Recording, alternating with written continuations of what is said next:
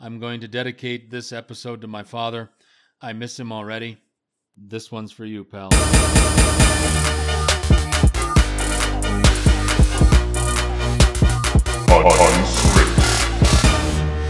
I don't really know how to start this one, uh, but uh, I do want to welcome every each and every one of you to this 496th episode of Unscripted with Mike and Chris. Uh, we are here. I hope everything where you are is as good as it possibly can be. I want to start though to, with this this first episode today. Um, I um, I lost a very significant person in my life on Friday on uh, Wednesday evening. My father, Jack Jansen, in Las Vegas, died on at the uh, Wednesday night at the age of 82. What they're telling me is a massive heart attack. I talked to him at seven o'clock on Wednesday night, and he was bitching about when I was getting down there and when we were going to play, and we were talking about tee times and how many strokes I was going to have to get him and give him, and he was going to he was going to be uh, teeing off from the, from the red forward tees. He says I'm 82 and I I get that I get that advantage now. And um, three hours later, I got a phone call from a nurse on his uh, on his floor at the Mountain View Hospital in Las Vegas, and he passed away at the age of 82. So. If I'm not my normal, robust, opinionated asshole self today, um, you'll know why and you'll understand. I'm very appreciative of all the comments and and uh, warm welcomes and sympathy notes and uh, everything that I have received, and I'm very appreciative of my friend and partner Chris for uh, letting me do this today because everybody is saying how therapeutic this is going to be. Um, I also want to thank, surprisingly enough, the Border Patrol people at uh, the border in Montana where I cross when I drive down to Las Vegas. I actually called them on Thursday to see if I could get down there, and and I could, um, but I I want to thank them. You know, they get a a bad rap sometimes as you know being Hitler esque in in regard to their dealings of of people coming and going over the uh, U.S. Canadian border. But uh, those people down there were very kind and very helpful on uh, Thursday through this difficult time, and I want to thank them. They were uh, unbelievably nice during this difficult time. So we've decided um, because myself here in Canada and my stepbrother Jason in Tofino, British Columbia, couldn't make it down that uh, they my father was going to be cremated anyway and so we've decided to have a celebration of life in July or August or September sometime this summer when these sanctions or whatever you want to call them have been lifted. And um, all I'm going to say is that I'm I'm uh, I'm we're going to have a golf tournament and uh, I'm loading up my team. I'm going to make sure that I'm going to win this damn thing. I'm getting the best players around me, and we're going to win this goddamn thing. A lot of things going on. Um, we've got to talk about a draft, and I'm going to do let Chris do a lot of the heavy lifting because uh, I can tell you right now, I talked to a lot of relatives in the Green Bay area on Thursday, excuse me, Friday morning, once the news had gotten out that my father had passed and they paid their respects to my dad first and foremost, but then they wanted to bitch about the Packers draft or lack thereof. And um, I think the Packers draft was very underwhelming. It didn't. It didn't. Uh, it didn't address the immediate needs that a team that was one of four teams standing mid-January and though they got their ass kicked by the San Francisco 49ers, they were again one of four teams that could have won away to a Super Bowl. And everybody knows, Helen Keller freaking knows that what the Packers' uh, limitations are and what the Packers should have been looking at in the draft. They didn't address wide receiver. I mean, Devin Devin Funchess. They didn't really. Sucks. They didn't really address the wide receiver position in free agency, and with the quite arguably the deepest wide receiver draft class in maybe the history, at least in the modern era, era of this draft. The deepest wide receiver class 17 wide receivers had been taken after through five rounds of this just completed NFL draft, and not one of them were earmarked for Green Bay, Wisconsin. I don't know what's going on. Chris just gave me some inside information as I walked into his house today that Matt LaFleur had, the coach, had his hands all over this draft. Well, if that's true, then he doesn't have a very good handle on this football team because what they did was disrespectful to the two best offensive players that the Green Bay Packers had last year, which was Aaron Rodgers and Aaron Jones, and both of them could be gone really quick if you look at it in, in the way I'm looking at it in regard to how can you sit here as Aaron Rodgers and you desperately need some wide receiver help. And again, Devin Funchess isn't it you desperately need some wide receiver help and you don't draft a wide receiver over the seven round draft? And how would you like to be Aaron Jones, who scores 19 touchdowns last year and, and accumulates over 1,500 offensive yards total between running and, and catching the football, and you draft some guy out of Boston College in the second round when realistically the Packers didn't need a running back right now? We needed a wide receiver we needed an inside linebacker. We needed a lot of things on our offensive, uh, uh on, on our football team to take it to the next level. How did the 49ers get better yesterday? How did the Baltimore Ravens get better yesterday? And yet the Green Bay Packers stayed status quo. So there's a lot of things to talk about. Um, I want to get to those. I want to get to the winners and the losers. I've got a bunch of winners. I've got one loser. I mean, how did the New Orleans Saints get better yesterday? The New Orleans Saints yesterday have a future Hall of Famer at quarterback on their roster who's just re inked a two year deal for $50 million. And they give the backup a deal yesterday. And this morning, there's news out that they're close to finalizing a one year deal with Jameis Winston. They've got three quarterbacks on their roster. The Packers don't have three wide receivers on their roster. Are you expecting Allen Lazard or Equanimeous St. Brown or whatever the hell his name is and that other guy, MCL or whatever? How do you, you know, eh, we don't have three wide receivers. We've got we've got Adams and we've got a bunch of wannabes and maybe never will be's on our roster. And I'm telling you, if Matt LaFleur, if Chris's information is right, if Matt LaFleur had his hand on this draft, I can tell you one thing. I'm hoping Matt LaFleur is renting in the Fox River Valley because he ain't going to be around very long with that draft. This makes Ted Thompson's 2014 draft look golden. And that's pretty sad considering that not one person from that 2014 Green Bay Packers draft is still on the roster five years later. I don't know if a lot of guys on this current draft, on this current draft of the Packers, the 2020 version of this draft, how many of those guys are still going to be on the roster in five years? I don't know three quarters of them. Never heard of most of them. And uh, I'm telling you, Aaron Rodgers, who's who seems to be the epitome of guys that have chips on their shoulders. That chip just got a lot bigger for number 12. And you know, it's funny. I was listening to Michael Wilbon the other day. Michael Wilbon of uh, the Interrupted show with Tony Kornheiser on ESPN. And Wilbon, who's a huge Bears fan, is saying, I see Aaron Rodgers in a Bears jersey in two years. And you know what? that isn't beyond recognition. That isn't beyond of the possibility of happening.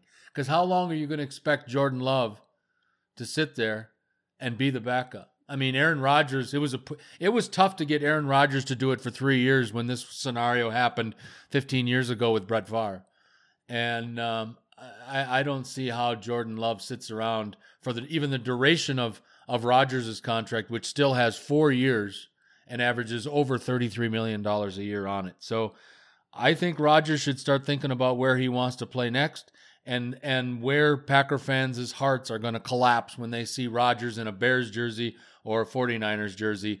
I mean, Rodgers in, in, in Northern California is a beautiful fit. Sorry, Jimmy Garoppolo, but it's a beautiful fit. I wouldn't be one damn bit surprised if Bill Belichick made a call to Brian Gutekunst and said, "Hey, listen, you've got your guy. Let's talk about Aaron Rodgers coming to the Boston area." Because as surprising to me as it was that the 49 excuse me that the Packers didn't draft a wide receiver, it's got to be really surprising to Patriots fans why the Patriots didn't draft a quarterback. Didn't have to be in the first round, but how did a guy like Jake Fromm from Georgia last until round five when finally the Buffalo Bills said, "Hey, this is this guy's too ta- too damn talented not to draft. Let's bring him on board." Great move by the Buffalo Bills. So, as I continue, and I thought I wasn't going to be able to ramble on, but I can ramble on again against about stuff like this. I bring in the executive producer and my dear friend who has been just unbelievable through this whole process, and um, I can't say thank you enough. He wants to get in here. He's chomping at the bit, and I want him to get in here because I'm I'm having one of my wave sessions here. So I bring in my friend and the executive producer with his initial comments of what was a very either really top heavy or really bad draft for a lot of teams in the National Football League. And I introduce you to Chris and say hi and thank you and and uh, your comments, sir, on what's uh, happened over the last three days with this 2020 NFL draft. Man, well, I got lots, but uh, you know the difference between you and Ryan Pace is that at least you have highs to go with your lows, because Ryan Pace has nothing but lows because he's a moron, and you know. I I don't know where to start with all the idiocy. You know what? In fairness, though, there was so much good in the draft. There were some really great teams did a really great job. But holy crap, the Chicago Bears and the Green Bay Packers uh, and it was exacerbated by the fact that the Minnesota Vikings had a really good draft. Vikings too. had a nice draft. Re- Detroit had a good draft. And really. Detroit was solid, yes. they were solid. Sure. It wasn't great, but it was solid. It was a lot better than the Bears and the Packers. And I mean, you know, but the thing is, unfortunately, the Packers are what really stand out here. And that's amazing since the Bears – not so they go and sign Jimmy Graham two times eight, and again you can, again I'm not even gonna Insert say your it own again. joke yeah, there. is it eight years times two million? Two years times eight million? You tell me. It's eight. It's two times eight. Neither one makes sense, so who cares? It doesn't matter. And then they go and sign. They decide, okay, no tight ends are taken. It's the second round. We have our choice. Let's take someone no one's ever heard of. Great. No, no, I'm exaggerating with that. He was maybe second or third best on the board, but of course, the brilliant New Orleans Saints sweep in swoop in, whatever you want to say, after like five or six tight ends are off the board, and they're like, uh, we're just gonna take the number one guy, thanks, okay, uh, since we have pretty much everything already. And uh, the Chicago Bears, what are they doing? So then they take some, you know, not the number one tight end to go with Jimmy Graham, and everything they did was just bizarre almost. And then the Packers, like you said, I mean, I don't want to beat a dead horse, but I this really felt more like LaFleur than Gutekunst and I liked all those things you said. I had the same thought actually. For some reason, I pictured Aaron Rodgers playing for the Bears. I really did, yeah. just like you said. And I haven't heard anyone else say that. I just had that picture. It, you know, I don't think it's going to be exactly like Favre going to Minnesota. And plus, clearly, Kirk Cousins is going to have a job for, you know, they're going to sign him to a 15 year contract, a la Rick DiPietro with Charles Wang and the Islanders. It's going to be the same thing. Just no matter what, let's just sign him forever. But yeah, I mean, I could see that absolutely happening. This move was inexcusable to trade up in the first round for Jordan Love. The Packers' rationale apparently was okay, we're sitting at 30. We love this guy, and we're getting a bunch of calls from teams who want to move up and get him. So I appreciate they're thinking, okay, well, if they're calling us, they're probably calling the couple teams ahead of us. Okay, fine, but why are you so desperate to get Jordan Love? I'm tired of hearing about how this was exactly like the Aaron Rodgers Favre situation. It was not exactly like that situation. Aaron Rodgers was a legitimate first overall prospect, and Jordan Love is not. Jordan Love is raw. Jordan Love is young. Jordan Love won't even be Joe Burrow's age. Joe, he's like three years younger than Joe Burrow. Yeah, like he's really young and very raw, and he has a long way to go. And the problem with the Packers uh, draft, more than anything, they drafted like a team who came in dead last in the league last year and and maybe traded away their first round pick for some reason, and they just were starting from scratch. Hey, you know what? Let's get a young quarterback of the future and then a young running back and develop these guys and uh, let's give the fans something kind of exciting to look forward to because we're nothing right. You were one of the final three, not even four. You were one of the final right. three teams last right, year. Right. Because Other the, than yeah, the AFC game had been played yes, first. That's right. There were three teams left that could win the Super Bowl, and the Packers were one of them. When you're in that situation and you get the 30th overall pick, there's a reason you get the 30th overall pick and not the third overall pick. It's because you had a really good year and you've got a lot going on. And Aaron Rodgers, yes, he's gotten past the halfway point of his 30s, but Tom Brady is going to attempt to play at 43 here. And even though no one's ever had a good season at 43 as a quarterback in the NFL, he's going to try and he might do it. And Aaron Rodgers, for all we know, we shouldn't be looking at the old timelines for people. We shouldn't be thinking, oh, Aaron Rodgers is 36 and in the 80s that he was done. Well, it doesn't mean that anymore. Aaron Rodgers, for all we know, and I don't think this will happen because Danica Patrick, I think, wants him to retire and have a family and be her little boy toy. But, but I think there's a good chance Aaron Rodgers could be playing well six or seven years from now. yeah. And if you have that possibility that maybe the most talented quarterback in the league could be playing well for you for another six, seven, eight years, for all we know, at least four or five more, probably. I mean, uh, you know, or I mean, if you really are pessimistic, maybe like at least three, but I, I think that's really too low these days. Then why would you do this? And then you could almost say it was even more nonsensical because at least the Packers could use a good backup quarterback at the very least. They never seem to have that. So maybe he becomes that or something, but you don't draft a backup quarterback Number one. Yeah. at all, especially in the first round. But then to draft a running back. Why? So you've got Aaron Jones and Jamaal Williams, a great compliment. Aaron Jones, great. Uh, You also have the kid that they drafted in the sixth round last year out of Notre Dame, um, Williams. Um, you've got a plethora of running backs. You've got that young, uh, that really fast guy too, uh, like the four string running back. I forget his. Oh, name. he was the punt returner, uh, Ervin. But, but then there was another guy they signed from like Jacksonville a year ago. Yeah, I that think. was Ervin. Oh, was it him? He Okay. came in as the punt returner last year, and they ran some jet sweeps with him, and, and he was unbelievably quick, and and uh, he was kind of like the the Randall Cobb role there uh, in the in the beginning of Cobb's career in Green Bay. So. Um, I, I'm I'm incredulous. Uh, I'm if I'm Aaron Rodgers or Aaron Jones. Again, I don't mean to sound repetitive, but I I'm hoping that both of them are renting. Um, I, I think both of them are gone sooner than obviously than we think and what we want, especially in the Rodgers situation. And the Packers have always been uh, a team that is built on history and and and all this other stuff, but also trust. And um if you're Aaron Rodgers right now, I don't think you can trust the brain trust of the Green Bay Packers. Yeah, you can't. And I, I loved your thought that I could see him the Bears someday. I could absolutely see him for the Niners one day. I mean, that's who we grew up cheering for. That's who should have taken him first overall in 2005. And man, they've got Trent Williams and that amazing team now. And their only question mark really is if Jimmy Garoppolo is the real deal or not. And now you you put in Aaron Rodgers instead. Oh, I mean, just give him the Super Bowl right now. And there's some really good Super Bowl contenders this year. I mean, both because of the draft. And the funny thing is, the rich get richer because they're smart. So the teams that already look good had great drafts. You know, you're still you're still looking at okay, like the Super Bowl. If you're betting, I mean, you have to want to put money on the Niners, the Chiefs, the Colts, the Ravens. It's the same teams. But I- what you said that I hadn't thought of is is New England. Can you imagine if Bill Belichick said, "Hey, we'll give you." I don't know, a couple firsts or something for Rodgers. I don't know what the, I have no idea what the price would be.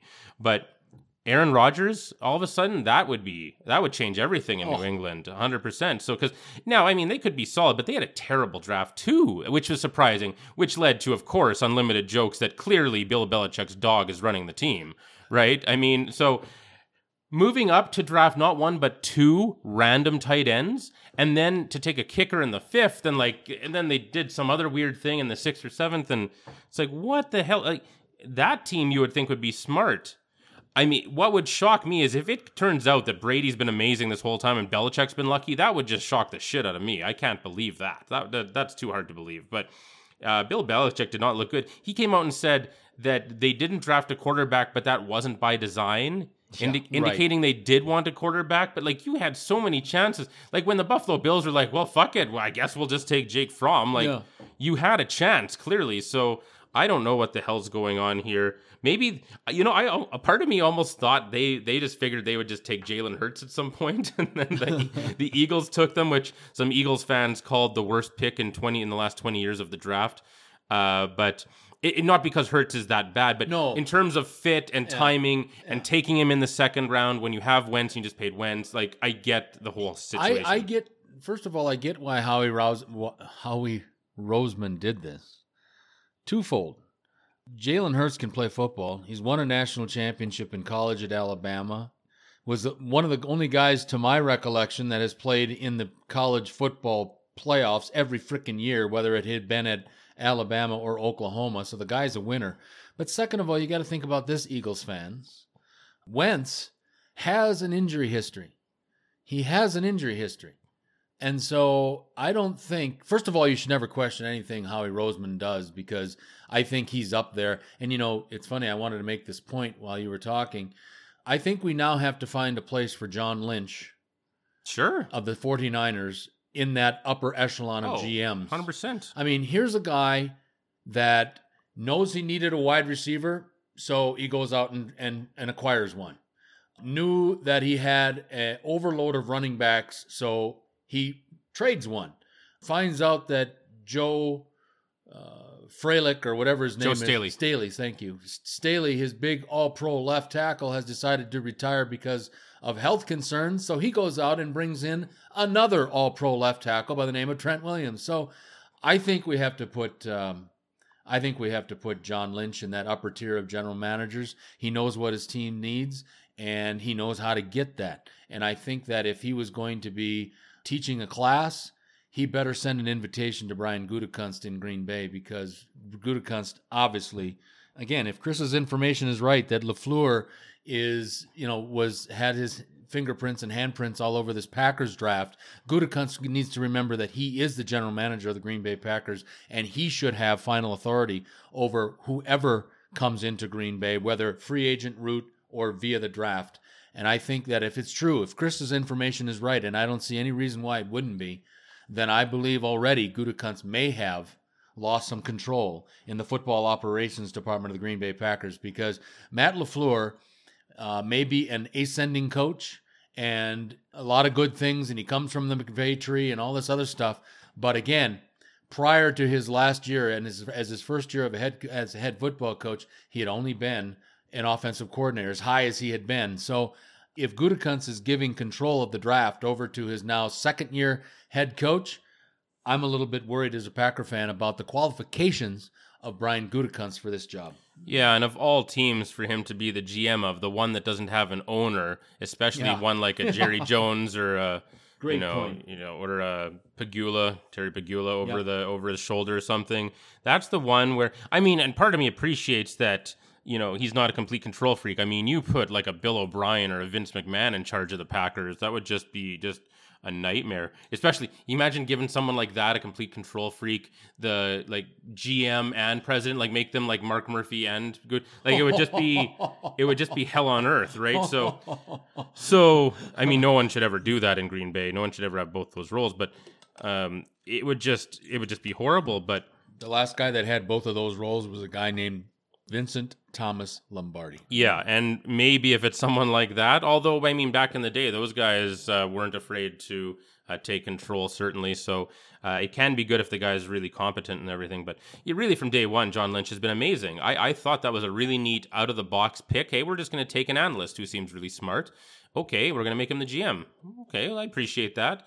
And then right from the beginning, when he is just fleecing Flower, the pride of Flower Grove, Texas, Ryan Pace, and uh, you know making him give up a bunch to move up one spot for a guy that should not have been taken there, Trubisky. Uh, Lynch has been great from day one. He's been fantastic. Yeah, Lynch, Roseman. Other than I know Philly fans are just in shock. Like you, I know that Carson Wentz has an injury history, but you just paid him hundred million dollars. Uh, maybe the timing's kind of funny. And it really, I think there it's better. Like uh, the Josh McCown thing was perfect. There, you sign a really great veteran backup who can come in. Like that's what you do, I think, behind a Carson Wentz, a guy in his mid twenties who you just paid hundred million dollars to. Get that veteran quarterback who can come in and be a, a, a true backup. Uh, you don't really draft backups, really. So uh, that was a bit weird. But other than that, yes, Howie Roseman, amazing. Obviously, anyone associated with the Ravens, and and really, and the yeah, Vikings doing well was amazing. And then how about the shock to me was Dave Gettleman doing well. Yeah, I? I, I have it in my notes here. Uh, winners from this draft for me were three that really stood out. oh yeah, Um, well yeah, let's do that. Like yeah, I, have? I have the Ravens standing out. yeah, oh, yeah. I have, uh, and you know, this has got to be really surprising to Mike McCarthy that he's got a guy that the the Dallas Cowboys. And Chris was just talking about people that have just paid. You know, they've just paid in Philly. They've just paid uh, Carson Wentz. Well, the Dallas Cowboys just about a month ago paid Amari Cooper $100 million, 25 times four, as Chris always likes to say. And uh, the Dallas Cowboys were not in the market you would think for a wide receiver. So what does the Dallas Cowboys do? They go out and get CeeDee Lamb, and I think he's one of the better playmakers, one of the difference makers in this whole flipping draft from the University of Oklahoma to come play wide receiver for the Dallas Cowboys. Um, the Dallas Cowboys knew that they needed a center after the retirement of Travis Frederick. So what do they do? They get Tyler Biadasz from, oh yeah, from the University of Wisconsin, where Travis Frederick came from. The Dallas Cowboys had an unbelievable draft for them, for Jerry from for his from his quarter of a billion dollar yacht. But I thought the Dallas Cowboys draft was exceptional. And again, this just shocked the hell out of me. But I'm giving proper credit to Dave Gettleman and the job that he did for the New York Football Giants, mask and all for Gettleman, regardless. But uh, I thought Gettleman did an unbelievable job with the New York Football Giants. And I do have to say this I got to say this. Nothing about the football aspect, but the best coaches hangout where they were conducting the draft Oh, is wow. still Cliff Kingsbury from the Arizona Cardinals. He may not be able to coach a lick, but he sure has a nice place to hang out in the Phoenix area. That was really impressive. That- that was- that was pretty cool bachelor pad. That's what. Uh, that's you know, and I, it's funny because I saw like some woman tweeting on there like it doesn't look very comfy, yeah. cold floors, and I'm like, okay, it's Arizona first of all, but uh, no, you know what? I love that house. That was exactly what I like. It's got like. Uh, uh, you know, really high end stuff, but is yet minimalist. It's got nice big spaces with cold floors, like hard, whatever that is, marble floors or whatever, and really spacious. And then the pool and the cabana, and just you know the minimalist stuff inside, though ultra modern looking. That's exactly what I would like a house to look like. So I I loved that house 100%. I totally agree with you on that. I agree with all the ones you said had good drafts. Also wanted to single out some surprises like the Carolina Panthers, I did not expect to have a good draft. They were good. They got uh, some people thought that Derrick Brown was the second best guy in the whole draft for talent. They got him at number seven. They got that Gross Matos defensive end. Uh, he was supposed to be a first round pick. They got him in the second. Uh, they got that Jeremy Chinn who's supposed to be good. They got that XFL standout Kenny Robinson.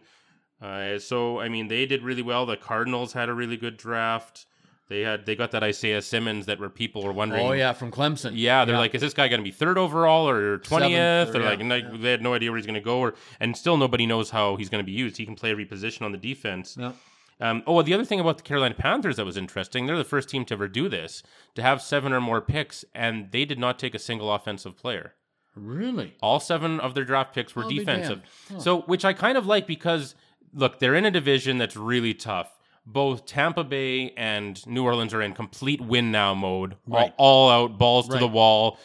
Probably the last year of Brees, maybe the only year of Brady potentially, even though they signed him for two.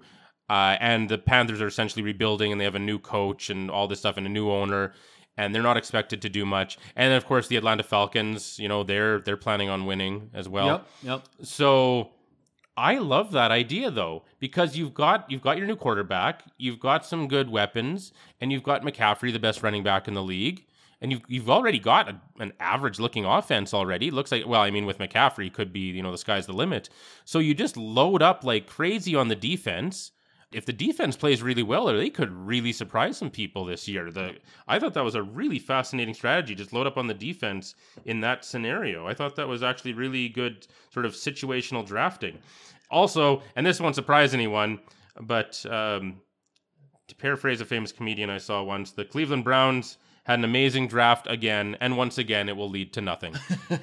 uh, so, uh, the only thing that was disappointing to me about the Cleveland draft was every they kept talking about how they were so high on Ezra Cleveland, Right.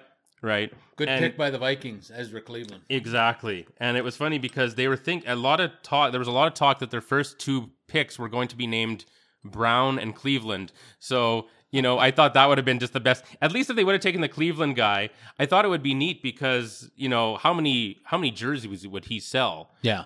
Because Yeah. people will be like, well, if he doesn't work out, it still says Cleveland, so who cares, right? So I just think that would have been such a perfect fit. So I was disappointed that that didn't happen. But uh, who were your losers of the draft, I guess? I only have one. Just the Packers. Just the Packers. I mean, the um, Bears suck, though. Come Oh on. yeah, the, but I, you know, I'm tired of. I mean, I and, and this has been a tough week for me, folks. I got to be honest with you. Um, but You can still say the Bears suck. I no can matter- still say the Bears suck, and they did. But I think even the Bears draft, and, and I was looking at some rankings this morning. Even the Bears draft by by division, even the the uh, so-called experts were saying even the ba- the Bears draft was better than the Packers, and I can't disagree. Most people were giving the Packers a D. A couple of them gave them an F. But um, you know, again, the Bears were disappointing. I think, obviously, but again, let let the Packers. I mean, ah. you know, again, Chris so eloquently stated it. I won't regurgitate it again, but you know, we were one of three teams on the weekend of January 19th, that Sunday, that had a chance to go to the Super Bowl, and everybody knew what we needed. If you weren't going to go with the wide receiver at one, okay, but maybe you go with a defensive tackle to help Kenny Clark along the front line, or maybe you go with an inside linebacker to help because the 49ers ran all over us on that afternoon of January the 19th at Levi Stadium in Santa Clara. But to draft Aaron Rodgers' uh, eventual replacement with four years remaining on Aaron Rodgers' contract. You know, I can remember vividly, folks, how pissed off Brett Favre was when the Packers uh, drafted Aaron Rodgers in 2005. And you know what? I've got to believe in my heart of hearts. Aaron Rodgers is saying all the right things and supposedly made made contact with Jordan Love yesterday or Friday or something, but they have at least had a brief conversation and he probably said all the right things. But I'm telling you right now, folks, number 12 is pissed off in Green Bay and he should be. and he absolutely should and be. he and Aaron Jones, I think young man, you made a hell of a contribution last year, but I'm telling you man, start thinking about places that you want to play in 2021 because the Packers no longer feel that Aaron Jones is worthy of McCaffrey money and maybe and maybe they can't do it. Um, And maybe they can't, okay? 17 million dollars for a running back and Aaron Jones put up unbelievable numbers, but it be, again, when you're paying Rodgers almost $34 million a year for the next four years, it's really difficult to pay your number one running back 17 million. The number one guy on the Carolina roster is Christian McCaffrey. The number one guy on the Green Bay Packers roster is not Aaron Jones, and that's the difference. And, you know, somebody said to me the other day, Aaron Rodgers is going to come out and be just balls to the walls because he's got something to prove. But the problem is, for anybody that has won an MVP, to win the most valuable player, you need help from your teammates. And right now, does Aaron Rodgers has have enough weapons to win an MVP award? No. It's that simple. No. There all you got to do is double team Davante Adams. And all you got to do is potentially put 7 or 8 in a box and you can stop Aaron Jones. What do you have? Allen Lazard? Uh, Jake Kumerow? I only know these guys because I have Packer green and gold blood through my veins. When I mention those names, Chris knows about it because of his association with me and his and his year by year by year study, and he puts a lot of study into it. But the normal fan, who the hell is Allen Lazard? Who the hell is Jake Kumerow? Who the hell is is uh, Equanimeous, Equanimeous Saint, Saint Brown? And in reality, who the hell is Devin Funchess? Oh, I hate Devin Funchess. He sucks. I, He's I a hated that. slower and drops the ball more. Davante Adams. That's what he is. Yeah, yeah. He's Nelson Agholor, but Yeah. not, but not as fast. Yeah. yeah. Oh, A couple of things. I mean, I, I could go on about that forever, but um, there's a couple things that Chris probably knows about, but I'd like his comment on it. There's a couple things I found out, news and notes from this just completed draft that if you haven't heard about it, well, then just play along. First and foremost, I guess most importantly, the National Football League raised over $100 million That was cool. For COVID 19 relief during this draft. So even though we had to see Jane Goodell's husband in his basement for three nights, um, really, really good. 100 million bucks for COVID 19 relief during the draft. So congratulations to the National Football League for that. The LSU uh, Tigers tied a record with 14 players taken during this draft. Congrat- congratulations to head coach Ed, Ed Orgeron and all the great coaches down there at LSU. None of the great coaches are there anymore. They've all gone on to, to different jobs, but uh, Orgeron and his team did an unbelievable job. I also wanted to think about think about this. Chris already knows, but some of you may not have put two and two together. And right now, that's about as fast as speed as I can go. But think about this: the Ohio State Buckeyes in a roundabout way, but the Ohio State Buckeyes, and this is again a tribute to Urban Meyer, and is if you're like me and you don't have many good things about to say about Urban Meyer, but at least you respect him because of the uh, three national championships, and this is unbelievable. Ohio State had the first three draft picks were originally Ohio State Buckeyes. Joe Burrow was originally an Ohio State Buckeye. Chase Young was an Ohio State Buckeye, and the new uh, starting corner for the Detroit Lions, Jeff Okudah, oh yeah, Ohio State Buckeyes. Unbelievable performance from the Ohio State Buckeyes and Urban Meyer. And again, regardless of what you think about them, that's amazing when you have three guys that were originally uh, recruited to play in Columbus, Ohio, and those three three of those players end up being one, two, and three in the 2020 NFL draft. Uh, in a in a similar vein, I just wanted to say a very similar stat, which was also impressive.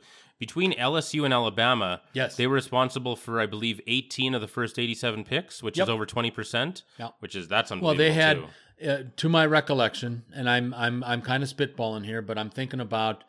I- I think it was something like seven or eight of the first 20 picks had a connectivity to either Ohio State or Alabama. But to me, that honestly suggests that some of those guys were just on the right team and they're going to be busts. Oh, and, and I very mean- possibly so. But I think it's safe to say, I think you and I, we agree on a lot of things, but I think those first three picks are going to be studs. I think Okudah is going to be good. I think Chase Young's going to be an animal. Oh yeah, And I think of the three, and this is funny to say when you're talking, and, and the three include the Cincinnati Bengals and the Detroit the Detroit Lions, two of the teams that just have had really not much success the last 100 years. I think Burrow in Cincinnati probably has the toughest job. yes, I would agree with that, and I would also say I, I have been thinking about Joe Burrow, and I like him, but he is still a one-year wonder, and his just his one year was so good. We've seen that so many times in the in college, and then it doesn't translate. I have found out with the perfect way to sum up how I feel about Joe Burrow's prospects for the future. Are you ready for This This is going to be good. Okay. Joe Burrow, in my opinion, is either going to be Joe Namath or Ryan Leaf Wow. Okay. because you see him sitting there and he's cool and he'll Yeah. have the cigar and he'll just chat and he's just like life's easy and hey, how's it going? I'm Joe Burrow. I'm Joe Cool. And he's just he can just he can perform. He's cool about it. Yeah. He's not really stuck up, but he's still confident. Yeah. He's got great intangibles. He's a great leader. Other than absolute top end arm strength that he's lacking, anything else, it's hard to find a weakness with him. He's good at everything, and he just steamrolled every little bit of adversity that could possibly come his way this year 60 touchdowns and six picks.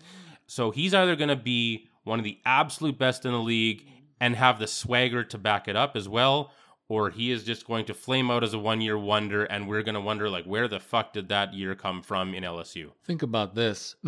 this is really weird to say, but I think you'll agree with me. The talent level, he's going down in talent level going to Cincinnati after Yeah. being at LSU. But he's got some good receipt, like AJ Green, Well, he's got some parts, You know, but again, I mean, Tyler Boyd. that team that they had at LSU last year was, uh, I mean, that that was a pretty pretty unbelievable football team that they put together last year in LSU, and and uh, I just uh, I do know I did hear this. I was talking to my brother Dave, and uh, thank you, Dave. I've got to say. When the news came down on Wednesday night that Dad had passed, um, I called my brother Dave in Green Bay, and um, I I got to give Dave full props. Dave and my dad did not have the most uh, working uh, working uh, w- relationship, but Dave called me back, and I appreciate that. And Dave is going to be hopefully a part of uh, this celebration of of my dad's life in uh, July or August in Las Vegas. And anybody that wants to come, you're more than welcome. It'll be at the Los Prados Golf and Country Club in Las Vegas.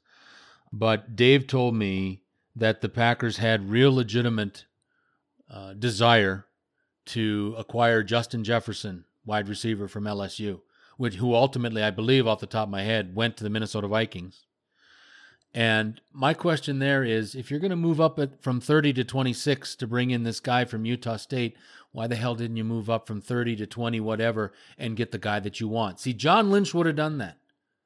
It doesn't matter who's running the draft in Baltimore, whether it's Ozzie Newsome or Eric De La Costa, they would get that guy if they wanted that guy.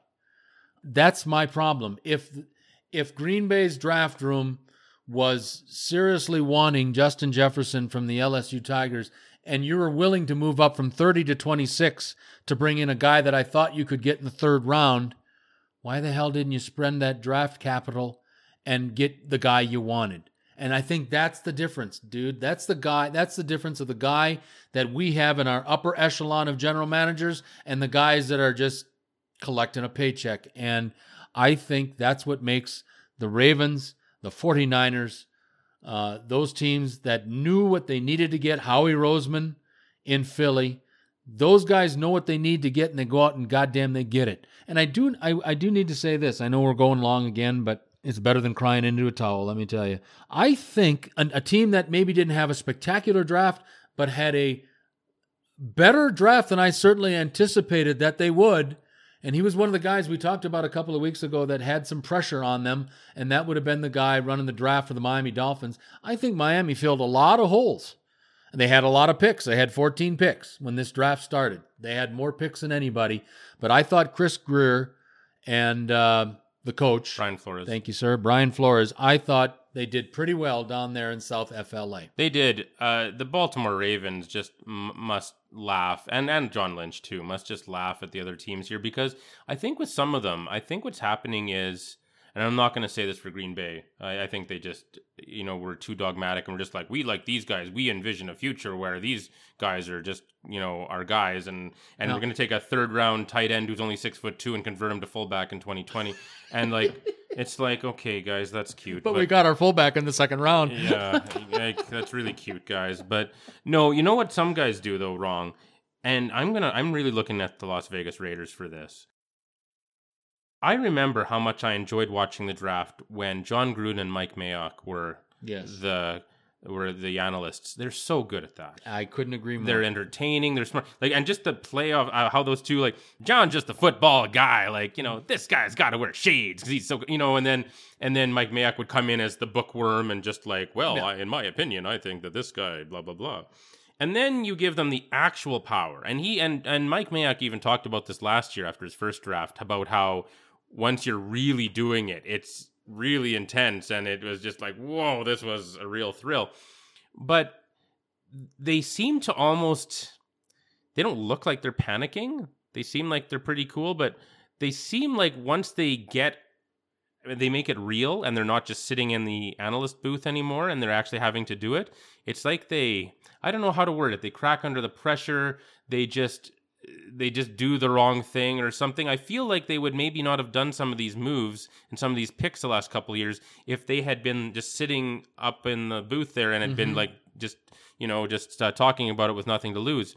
Like if, taking Henry Ruggs, he's one of those fast, speedy receivers who generally end up being overrated. You still had all the receivers on the board. You could have taken a more traditional wide receiver like a Jerry Jeudy or a CeeDee Lamb and you take Ruggs be, just because you want, well, we're against the Chiefs and that's going to be our Tyreek Hill. Sorry to interrupt, but do you think that that kind of reminded you, like it did me, of a Al Davis pick? Yes, exactly. Wanting the fast guy, maybe not the most skilled guy, maybe drops, yeah, maybe drops yeah. more passes than anybody on the Packers wide receiver corps this side of 17. But I think that was that was a tip to the to Mr. Davis up in the heavens above and I think that was that was a that was an Al Davis pick. Yeah, taking Darrius Heyward-Bey over Michael Crabtree. Exactly. Great, yeah. Great yeah. Point. Exactly. Exactly.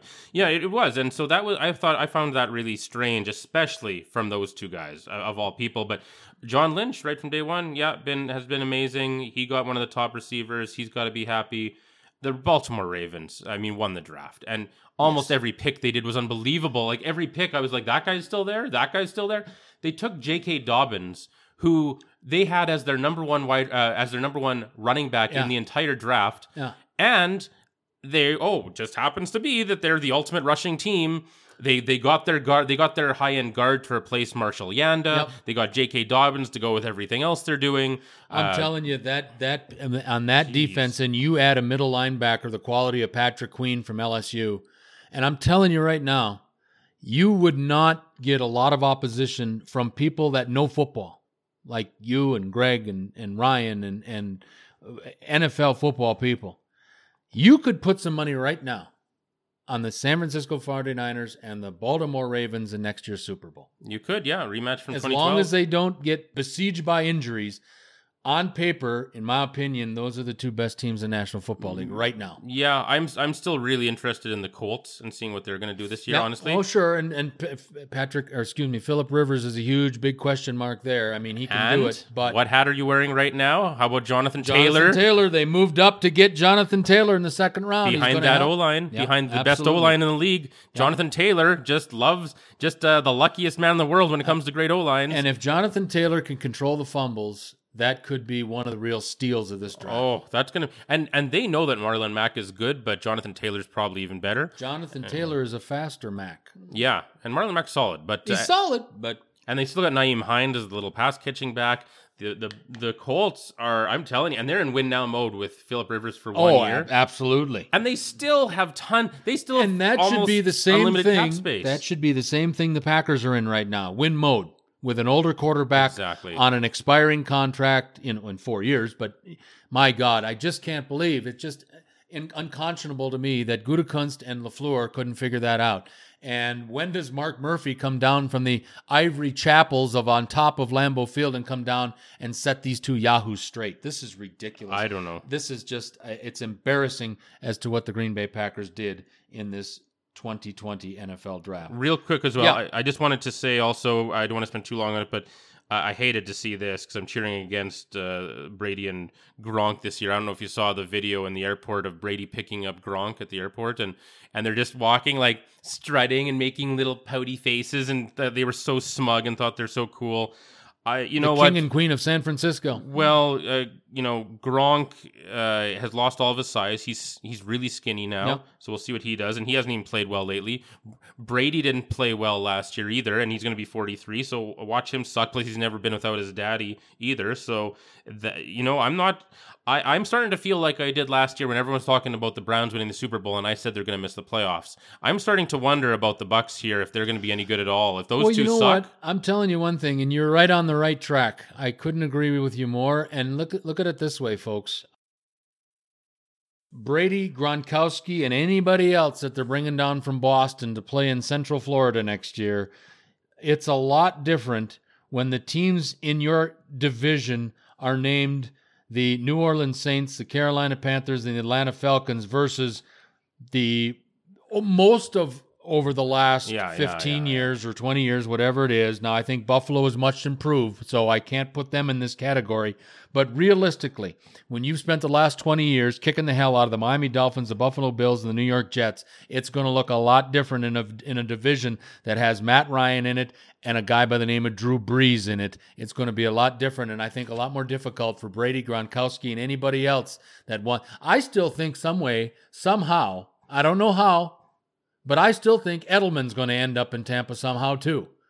If Brady makes it into year two in Tampa, I bet Edelman will be down there the second year. Maybe, but if the first year is a complete disaster, which no one seems to be expecting for some reason except for me, I am wondering. But Oh, I don't. I don't it's not just you. I'm right there with you. okay, and the the Bucs though, I mean, they did a great draft as well, and they had Tristan Wirfs fall at to 13, and I was f- That's a afraid of beautiful that. pick.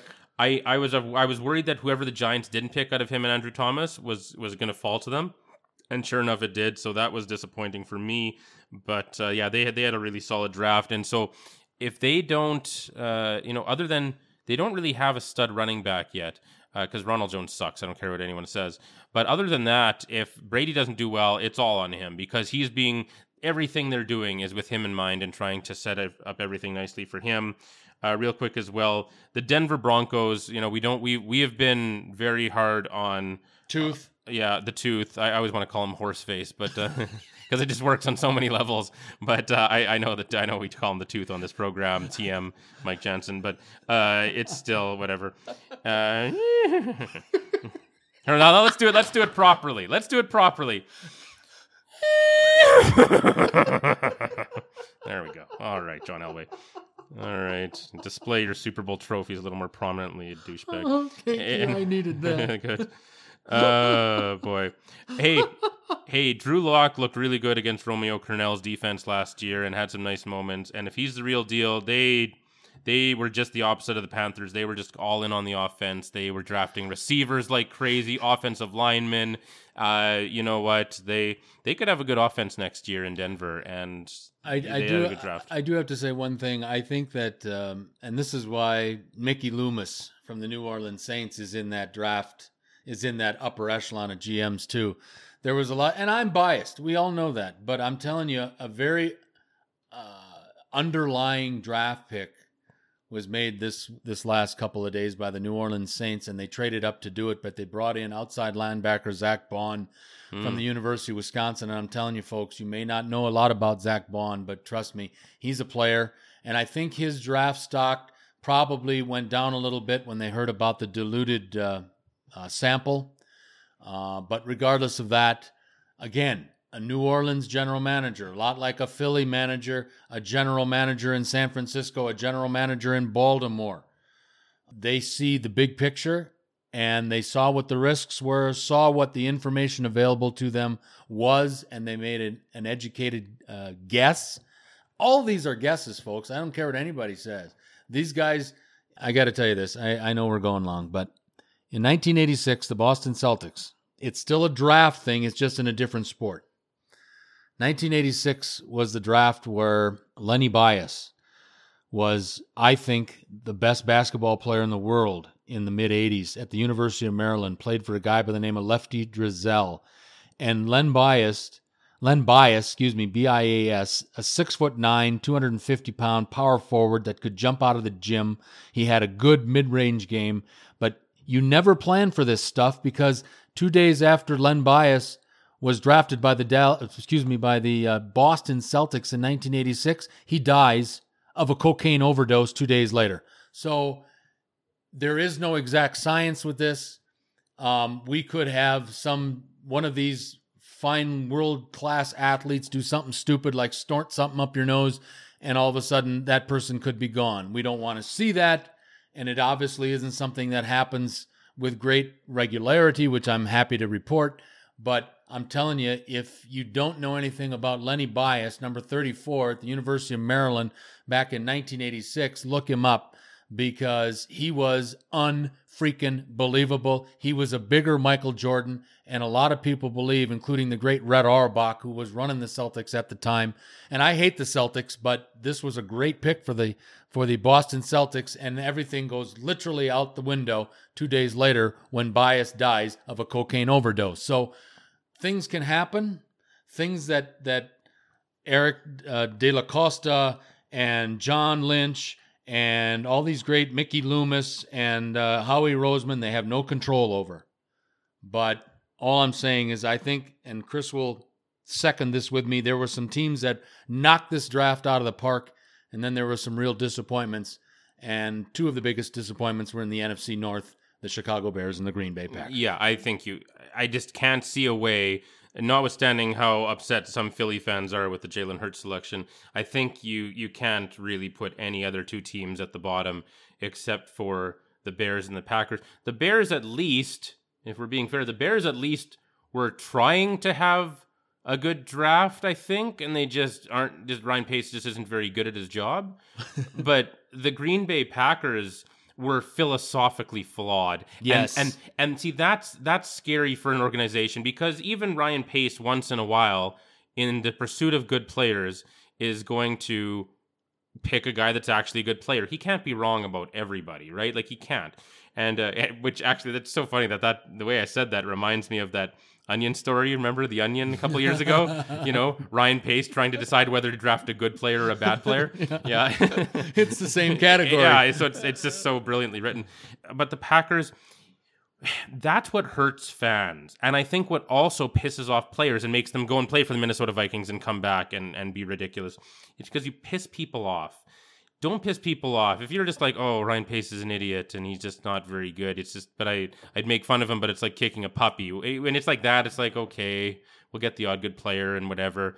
But that, that scares the shit out of people when you see your team is philosophically flawed and that becomes then that you take things for granted and you're disrespectful. You might not even mean to be these things, but they're just inherent byproducts of acting like that. And I am just profoundly disappointed in the Green Bay Packers, and I just, uh, you know, they've, I've, I've liked them for a long time, and especially getting to know you. I liked, you know, I like to stay unbiased because of my betting and my fantasy, but I like to adopt my friends' teams, you know. So I've become a real, uh, you know, supporter of the Packers and the Rams because of you and Greg, Right. and you know, I, I want the best for them, and they've got the best fans ever, but.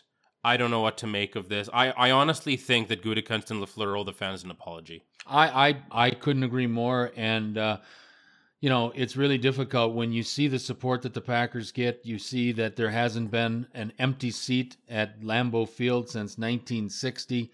Um, you see a couple years ago. I know I always go back to this example, but you go back to when they played the Rams in the Coliseum in Los Angeles, and it's 93,000 seat uh, the Coliseum in Los Angeles, and half of the stadium was filled with green and gold for the Packers. It's amazing. A couple years ago, I don't know where the Packers were playing, but the home team quarterback had to silence the Packer fans. Oh, yeah. You know, so uh, you know, I, I just this is a slap at the face of one of the two oldest teams in the league, and unfortunately, the two oldest teams that had the two poorest drafts in our estimation. But I think there was a D and then there was an F, and the D goes to the Bears and the F goes to the Packers. And uh, all I can say in regard to my father, who passed away on, on Wednesday night at the age of 82, he would have been really pissed off with this draft. And we would have had endless conversations about this draft as to what the hell's going on at 1265 Lombardi Avenue in Ashwaubenon, Wisconsin. We've got to run, folks. Um, like Chris said, we could have gone on forever and ever, but we're going to try to get through some episodes in this very difficult week for me. Um, I'm going to try to soldier through, and I will say that I will only say this one more time. I'm going to dedicate this episode to my father. I miss him already. I don't know who I'm going to talk to. I guess Chris is going to have to take my two o'clock in the morning phone calls when I'm bitching about weird stuff. I'm up. I, I know you are. I know you. You are. sent me a text the other I day know. at 1.30, and I don't know if you expected a response, but you got one right away. I know. I, I, I get it. But um, I, I miss my dad. Um, I miss my golfing partner.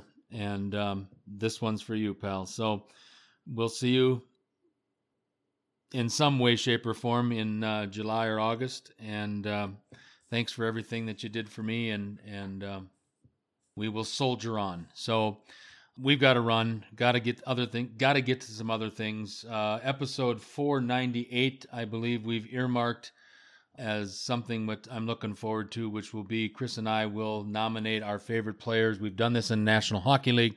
We're now going to do it today in episode 498 for our favorite players from the, for the respective 32 National Football League teams.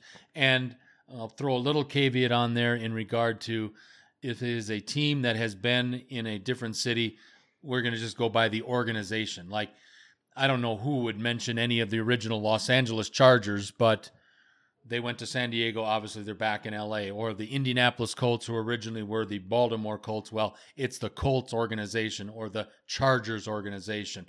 Even the Kansas City Chiefs, a lot of people maybe don't know this. Originally, the Kansas City Chiefs were called the Dallas Texans. So if there's somebody yeah. from the Dallas Texans organization, I can think of one, Abner Haynes, but uh, Abner Haynes actually finished his career in Kansas City as a member of the Chiefs. So that'll be a lot of fun in episode 498, and I'm looking forward to it very, very much. Having said all that, for the executive producer of Unscripted, Miss. Oh yeah, before I do that, subscriptions are up, everybody. Thank you very much. Please continue to do it.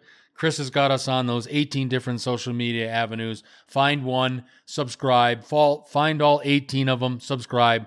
We truly appreciate it when you do that. That's what keeps us going here on Unscripted with Mike and Chris. And now, oh, we've got other news. We have a new logo potentially coming out within the next week. Looking forward to it. And uh, probably a new intro for episode 500 and beyond as well. Look at that. See? Jesus Christ. For the executive producer of Unscripted, Mr. Chris Fluke, I'm Mike Jansen. Until next time.